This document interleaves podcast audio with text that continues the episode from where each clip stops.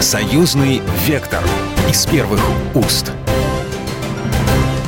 Здравствуйте, вы слушаете программу «Союзный вектор». Я Екатерина Шевцова. Главная тема сейчас – это коронавирус и все, что с ним связано. Каким будет мир после пандемии? Как это отразится на политике, на экономике России, Беларуси и на экономике мировой? Многие люди остались вдалеке от родины. В России живут, работают белорусы, которые сейчас не могут вернуться домой. Как пережить и с психологической точки зрения это непростое время, и с практической? Вот об этом, обо всем мы поговорим в сегодняшней программе. Ну и также узнаем, как идут дела в Тверской области под Оржевом, где же практически готов к открытию мемориал советскому солдату. Ну и сейчас мы поговорим о том, как э, поддержать соотечественников, оказавшихся за границей, как помочь белорусам, которые не могут вернуться домой сейчас, э, если у них есть какие-то проблемы. У меня на связи сейчас Сергей Львович Кандыбович, представитель общественной организации Федеральной национально-культурной автономии белорусов России, доктор психологических наук, профессор. Сергей Львович, здравствуйте. Здравствуйте, Екатерина. Ну, как э, многие наши с вами соотечественники, да я думаю, белорусы тоже, все мы сейчас сидим дома, все занимаемся какими-то своими делами. Вот вас сейчас, как я понимаю, оторвала я от э, занятий с внуками, да, они занимаются, я так понимаю, в школе дистанционно, а вы контролируете этот процесс. Ну, вы знаете, по мере возможностей, конечно. Почему? Потому что они в разных классах и все одновременно, но вместе с тем, конечно, справляемся, справляемся. Вот. У всех сейчас свои домашние дела, кто на удаленке работает, те работают дома по своей вот основной, может быть, специальности. Но вместе с тем большое количество еще наших вот граждан работает на своих рабочих местах в силу вот своей, наверное, особенности своей работы. Скажите, пожалуйста, сейчас многие находятся в таком состоянии стресса. Если первую неделю коронавируса мы как-то более-менее, знаете, пытались к этому привыкнуть, шутили, вторая неделя была какая-то более спокойная, а сейчас у многих такое состояние, ну не то чтобы паники, но легкой такой депрессии. Скажите, пожалуйста, вот как психолог, да, как нам вообще с этим справиться? Потому что сидеть нам дома еще, ну, я думаю, какое-то время придется, до конца апреля точно. Да, вопросы, конечно, есть. Их очень много. Это вопросы, связанные и с трудностями социальной изоляции, ощущениями дискомфорта, тревоги, депрессии, чувство одиночества, другие проблемы, вызванные вынужденными длительным пребыванием в замкнутом пространстве, узкий круг общения – Э, вот. Это все проблемы, которые действительно э, вот, нарастают. И если очень многие вот, граждане с этими вопросами не сталкивались никогда, то сейчас наверное, стоит обратиться к ситуации как э, психологическая помощь. И вы знаете, вот э, сейчас мы, конечно, с чувством э, высочайшей вот, признательности относимся к нашим медикам, к представителям правоохранительных органов, которые днюют и ночуют, рискуя своим здоровьем и медицинских учреждениях обеспечивают порядок. Вместе с тем большая еще категория специалистов – это психологи, психотерапевты, вот, которые сейчас находятся на горячих линиях, которые дадут вот, квалифицированную помощь, психологическую поддержку гражданам, которые оказались вот в такой ситуации. Вот эти все телефоны абсолютно бесплатные, они в том числе размещены на целом ряде сайтов в таком аккумулированном виде. Они размещены на сайте вот, Федеральной национально-культурной автономии белорусов России э, по адресу belros.ru орг, э, поэтому можно посмотреть. Более того, многие же граждане оказались э, в ситуации замкнутости и в силу своих э, вот, ну, физических некоторых обстоятельств, своего возраста, ограничений, которые есть. Они нуждаются и в волонтерской помощи, поддержки. Поэтому также у нас на сайте вы сможете найти адреса, телефоны волонтерских центров по всем регионам Российской Федерации. Сергей Львович, у меня вот какой вопрос. Э, я сейчас хотела поговорить о белорусах, которые, ну давайте сейчас я такую ну, ситуацию э, искусственно создам. Да, да, да. да, человек приехал из Беларуси, живет здесь, работает, гражданин Беларуси, все по закону, и вдруг, э, ну так получается, что он лишается работы. И он остается здесь, например, без денег, он не может вернуться домой, ему надо платить за съемную квартиру, а у него нет возможности. Как ему в этой ситуации быть? Куда ему идти? Одно дело, если он в Москве, он может там в посольство пойти, к примеру, да, за помощью. Но если он находится далеко от Москвы, куда ему идти за помощью? хотел бы еще про одну категорию вот граждан и сегодняшний день. То есть очень многие граждане и жители Республики Беларусь, которые на сегодняшний момент находятся в ситуации возвращения из-за границы через Российскую Федерацию. И это те граждане, именно которые застряли в туристических э, поездках и э, которые могли вот из этих дальних стран только в Москву вернуться или в другие города Российской Федерации. Как известно, связь и железнодорожная, и авиационная, транспортная, она до 30 апреля закрыто. Угу. Автомобильное движение закрыто. Граница между Российской Федерацией и Республикой Беларусь тоже закрыта. Так вот, э, еще сегодня мне коллеги из посольства объяснили, что эти граждане, которые прилетают из других стран, которые постоянное место их жительства в Беларуси, э, через консульство, через Министерство иностранных дел Республики Беларусь, они э, пользуются э, вот, трансфером, который предоставляет им автобусный посольство Республики Беларусь, и на автобусе их доставляют в Смоленскую область на границу с Республикой Беларусь. Там пеши они пересекают эту границу. Почему? Mm-hmm. Потому что там очень жесткие вот сейчас контрольные функции, связанные с э, уточнением, из какой страны, в связи с какая ситуация в стране, из которой они прибывают, состоялась. И, естественно, люди эти очень жестко контролируются с точки зрения формата их самоизоляции, карантинных каких-то мероприятий. Это как бы вот ситуация с теми, кто возвращается в ситуации возврата из-за рубежа. Это очень непростая вещь. Второй вопрос, который вы задали. Да, действительно, эта ситуация связанная с теми, кто здесь работал, граждане Республики Беларусь, которые жили здесь, работали, и которые оказываются сейчас в ситуации, каждая ситуация, естественно, очень э, ну, своеобразна, она очень дифференцирована, и всех под эту общую гребенку, наверное, очень сложно, наверное, нам будет причесать.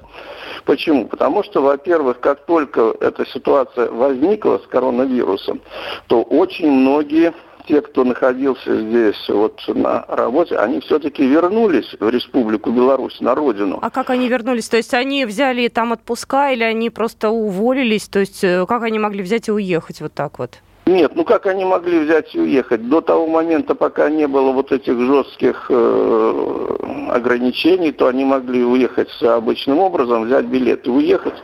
Вот, люди уходили в отпуска, я не хочу сказать про всех, то есть это каждый случай надо рассматривать, несомненно, отдельно. Это первое. Второе. Да, люди лишаются работы, закрываются эти структуры, люди становятся незащищенными. Почему? Потому что они граждане другой страны, они здесь даже не имеют вида на жительство, многие. Вот. То есть каждый случай надо рассматривать дифференцированно. Опять же, структура, в которой они работали, коммерческая или некоммерческая, тоже имеет совершенно различные перспективы на возобновление своей работы или на прекращение своей работы. Поэтому общие рекомендации, наверное, дать очень и очень сложно. Ну, а что касается тех, кто здесь э, лишился работы, надо действительно платить и за жилье, надо в конце концов э, просто покупать э, продукты, медикаменты. Это сложнейшая ситуация. Вместе с тем и работодатели, по-моему, сейчас очень э, ну, ответственно относятся к этим моментам. Более того, что власти на местах сейчас э, эти вопросы решают, насколько это возможно. Вы же посмотрите, как интенсивно и как эффективно работает наше правительство. Каждый день принимаются огромное количество документов – которые смягчают, уточняют, пролонгируют какие-то вот вещи, связанные э, с финансово-экономическими моментами. Более того, это э, очень динамичная вещь, то есть одно и то же постановление, оно каждый день рассматривается, включаются новые пункты. Поэтому здесь делается все возможное, что может быть в этой ситуации. Вот. Поэтому говорить, какие дать в этом рекомендации, ну, какие рекомендации? Рекомендации в первую очередь это крепость духа и не складывать руки. Это первое. Второе. Если у кого-то ситуация действительно, что наверняка многие примут решение, что, э, скорее всего, что надо возвращаться на родину. Почему? Потому что если человек здесь э, работал, если он фактически, может быть, являлся кормильцем, один, который работал, работал, ну, не только в России, в другой стране, то это, конечно, ситуация очень непростая.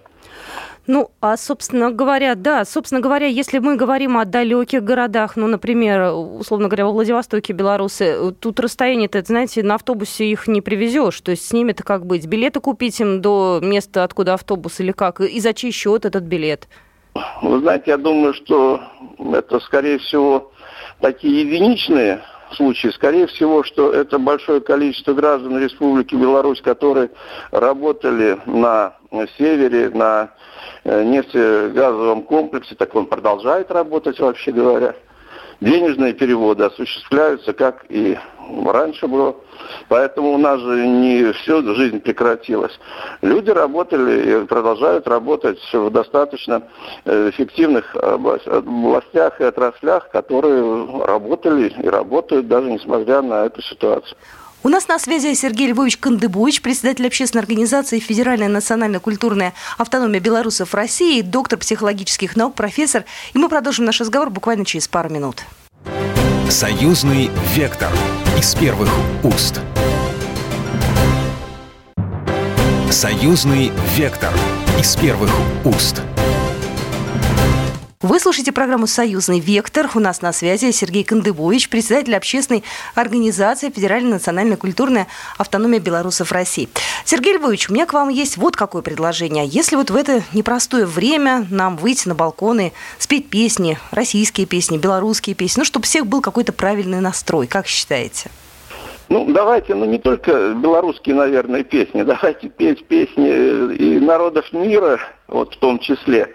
Если это принесет пользу, то, конечно, да. Давайте запустим, чтобы у людей было хорошее настроение, радостное. Пусть люди радуются жизни. Почему? Потому что это великое-великое счастье быть живым, быть вот, человеком и очень надеяться на доброе и хорошее завтра и послезавтра. Вот, поэтому давайте объединим свои усилия каждый, кто чем может, как умеет. Сегодня именно та ситуация, что мы должны вспомнить о своей миссии, как живого человека. Всем здоровья, спасибо вам большое. Вам спасибо большое, всем большой привет и крепкого здоровья.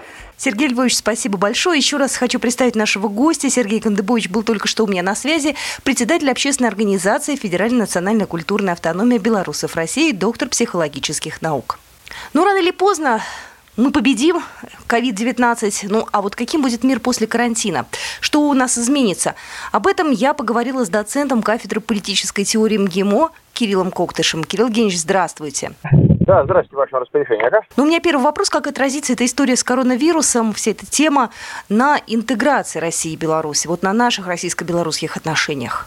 Не, ну, естественно, отразится.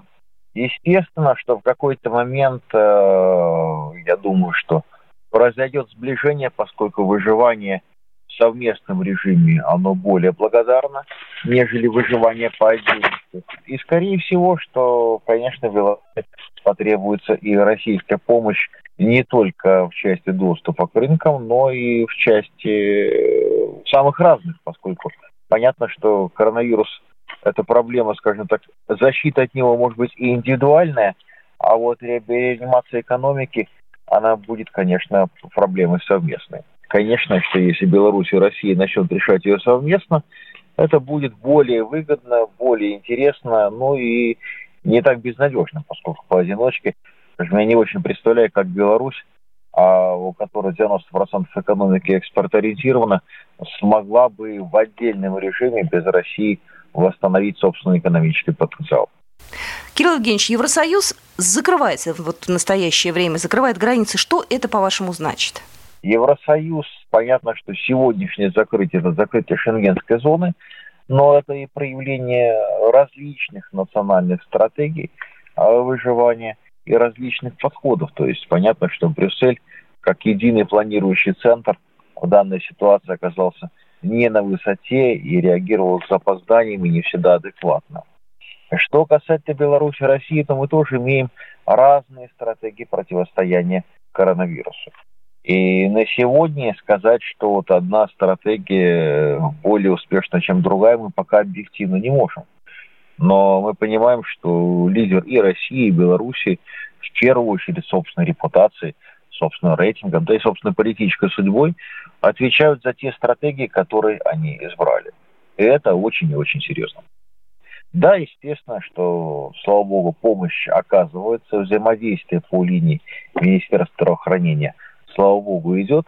Интеграционные проекты, которые были, никуда, слава богу, не делись. И я думаю, что это сможет стать тем фундаментом той стартовой точки, с которой потом можно будет начать восстановление. Другой вопрос, что на сегодня а, пока еще не достигнут пик, пик э, эпидемии ни в России, ни в Беларуси, выдавать прогнозы по срокам и по масштабам потери вот этого кризиса довольно сложно. Но понятно, что экономика будет другой и в России, и в Беларуси, и понятно, что посткризисная реальность будет существенно отличной. Но что мы все-таки получим после кризиса? Экономика, политика, какой он будет мир после пандемии? Экономический кризис, он и так развивался. Вопрос был в том, когда именно он будет, какие формы он обретет. Поэтому коронавирус, конечно, кризис просто ускорил, он ни в коей мере его не создавал. Мир будет другой, каким, пока непонятно. То есть, если это будет сохранение капиталистической мира экономики, то мы, скорее всего, получим э, возникновение макрорегионов, когда будет э, американский макрорегион, э, европейский макрорегион, и вопрос будет он субъектный, либо он будет объектный. Э, российский, евразийский макрорегион, который будет, конечно, ориентирован и прижат к китайской гигантской экономике и китайскому, соответственно, локомотиву. Это один вариант. Другой вариант, что если мы получим немножко раскол мира немножко по другим вещам, например, по линиям Запада и по линиям БРИКС – это будет совершенно другой сценарий развития. В любом случае, очевидно, что все-таки мир станет более левым, то есть в нем будет большее значение иметь принципы справедливости, равенства. И, скорее всего, что вот, э, вот эти вот принципы имеют сегодня шанс снова реанимироваться и зазвучать по-новому. Кирилл Евгеньевич, а поменяется ли пятерка стран-лидеров? В первой пятерке с очевидностью пока остаются те же самые лидеры – и здесь вопрос не в мощи экономик. Здесь вопрос в том, что все-таки мир а, в сильнейшей степени зависит от больших ядерных чемоданов. А большие ядерные чемоданы, они есть у России, они есть у Соединенных Штатов, они есть у Китая. У остальных стран есть маленькие ядерные чемоданы. И в этом плане я думаю, что главный диалог это будет диалог по безопасности. А вот каким образом и на каких принципах будет строиться мировая экономика, это вопрос на сегодня спекулятивный, поскольку очевидно, что прежняя структура вряд ли воспроизведется. То есть мы получим э, существенное сокращение сферы услуг, которая сейчас обанкротится и, по крайней мере, наполовину, и, соответственно, это грузом на экономике в целом. А каким образом пойдет э, интеграция цифровых технологий на этапе восстановления. На сегодня тоже никто уверенно сказать не сможет, но очевидно, что мы получим какую-то интеграцию IT-технологий в традиционное производство. Да, мы получим возрастание запроса на инженерные специальности. Ну и такой личный вопрос. Вы сейчас находитесь на самоизоляции, вы сейчас где и возможно ли э, как-то в вашей ситуации преподавать? Вы же являетесь э, преподавателем МГИМО. Ну, занятия идут онлайн, это не проблема. Мы сейчас не в Москве, то есть получилось, что я вывез семью э, в деревню на Валдай, И в этом плане, с одной стороны, находимся в достаточно таком пустынном, уютном деревенском месте с достаточным простором, а с другой стороны в полной связи с миром, интернет хороший, интернет быстрый. Все функции, все задачи, которые возникают и по ходу самоизоляции, и по ходу занятий в институте, все эти задачи в полной мере выполняются.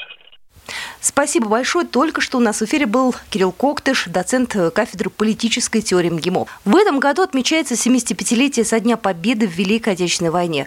Ключевым событием праздника должен был быть парад Победы на Красной площади в Москве, но его, к сожалению, отменили. Но, тем не менее, мемориал советскому солдату под Оржевом должен быть открыт вовремя. Я напомню, строит его при поддержке союзного государства.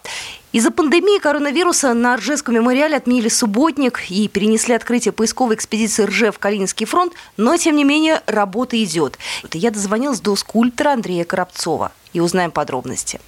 Андрей, здравствуйте. А где именно вы сейчас находитесь? Здравствуйте. А, я сейчас а, на лесах Ржевского мемориала нахожусь места, на которых э, шла работа вся, и, и вот я сейчас здесь. Андрей, ну все ли готово? Практически все готово. Сейчас э, еще идут небольшие работы по доработке интерьера музея павильона, который здесь находится. Я сейчас приехал еще раз осмотреть все, посмотреть, нет ли каких-то недочетов вот, свежим взглядом. Немножко взгляд уже отдохнул и там может зацепить какие-то недочеты. Вот я приехал с такой проверкой еще одной. Так, в общем-то, вся работа завершена. Скажите, пожалуйста, а памятник его видно с трассы или еще нет? Памятник пока закрыт баннером а, рабочим. Он будет закрыт до тех пор, пока не будет объявлена дата. Ну, буквально там за, за неделю, наверное, до открытия баннер будет сниматься. Андрей, как-то изменились планы по открытию мемориала? Я знаю, что изначально планировал, что приедет президент Владимир Путин, что будет э, такая церемония открытия. Вот сейчас что по этому поводу известно? А, честно говоря, э, пока никто ничего не отменял, но никаких а, уточняющих нет э, известий, поэтому сложно пока сказать, не могу сориентировать. Никаких подробностей нет насчет открытия. Вы волнуетесь? Да, в общем-то, на самом деле нет, потому что работа уже сделана, и а, мне кажется, на достаточно высоком уровне не стыдно, поэтому не волнуюсь. А вы уже последний раз были на площадке или вы еще перед открытием туда собираетесь заехать? Нет, наверное, еще буду приезжать. Планируется скульптуру еще помыть. Просто после монтажа еще обрабатывалось, обрабатывались швы и летела пыль, которая там оседала на лесах, и постепенно сейчас, как э, работа заканчивалась, леса разбирались, и пыль с э, досок летела на скульптуру. Ее просто нужно помыть водой, чтобы вот смыть эту пыль. На эти работы приеду, ну, может быть, еще пару раз. Только что у нас в эфире был скульптор Андрей Коробцов. Спасибо ему большое. Ну и на этом мы нашу программу «Союзный вектор» заканчиваем. Меня зовут Екатерина Шевцова, я с вами прощаюсь. И самое главное, я желаю вам здоровья, берегите себя, будьте с нами. Программа произведена по заказу телерадиовещательной организации Союзного государства. «Союзный вектор» из первых уст.